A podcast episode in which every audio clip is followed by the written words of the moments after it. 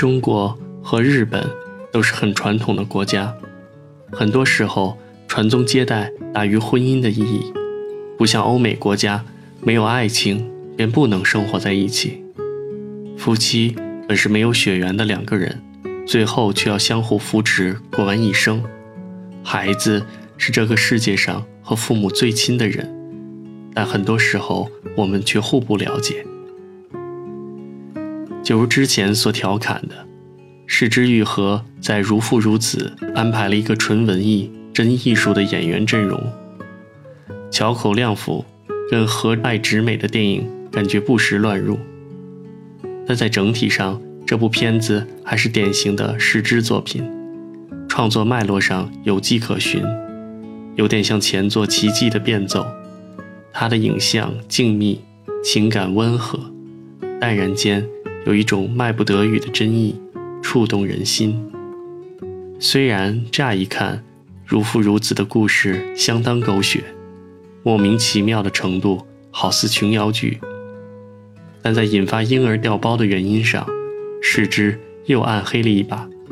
不过他没有在这件事情上做更多纠缠，哪怕是往前一步做道德评判或社会评价。当悲剧已经发生，他所希望的是化解悲剧所造成的影响，即相比较十年前的无人知晓，失之所要展示的背景物不是冷漠的社会，而是日本的千千万万个家庭，情感相通。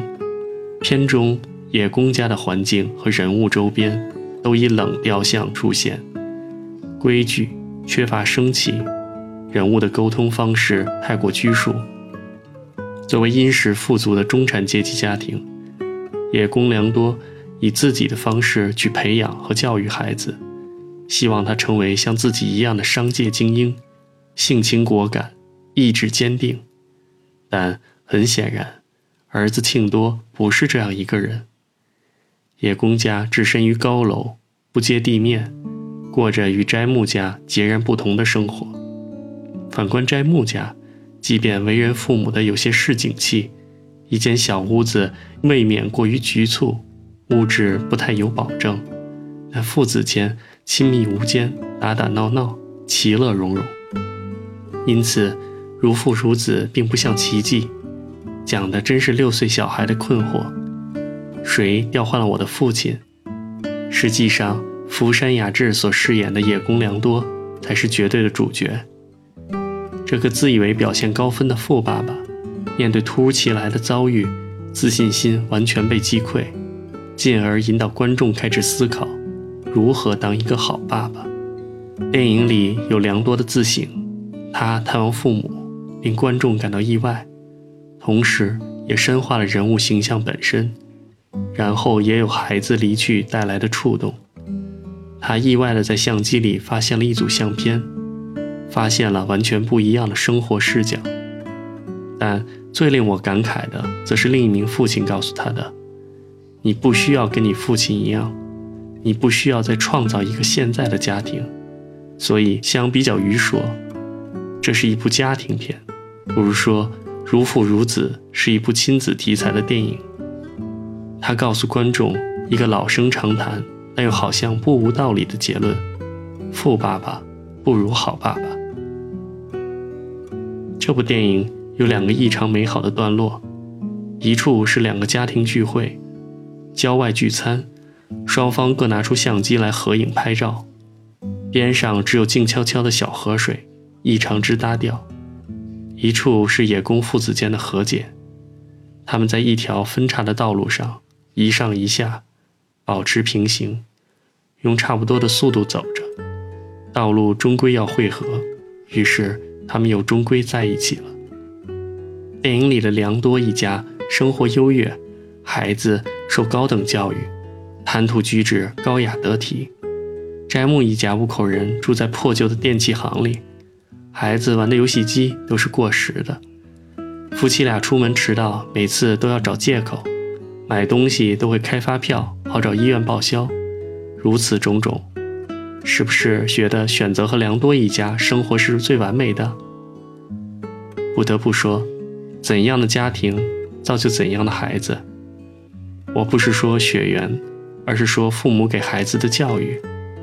良多的父亲不会和孩子一起放风筝，所以长大后的良多也自然的觉得孩子做什么都应该自己来，一个人洗澡，一个人玩。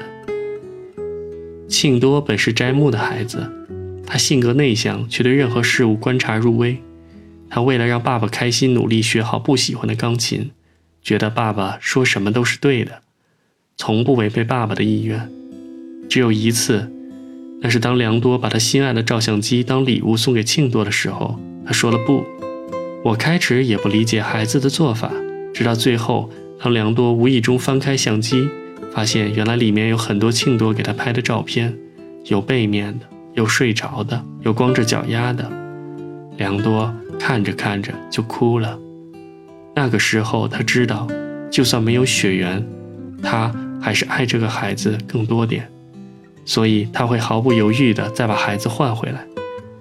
当良多自以为孩子什么都不知道的时候，他们其实是明白的，就像流经那么多的为什么，而良多却不知道怎么回答一样。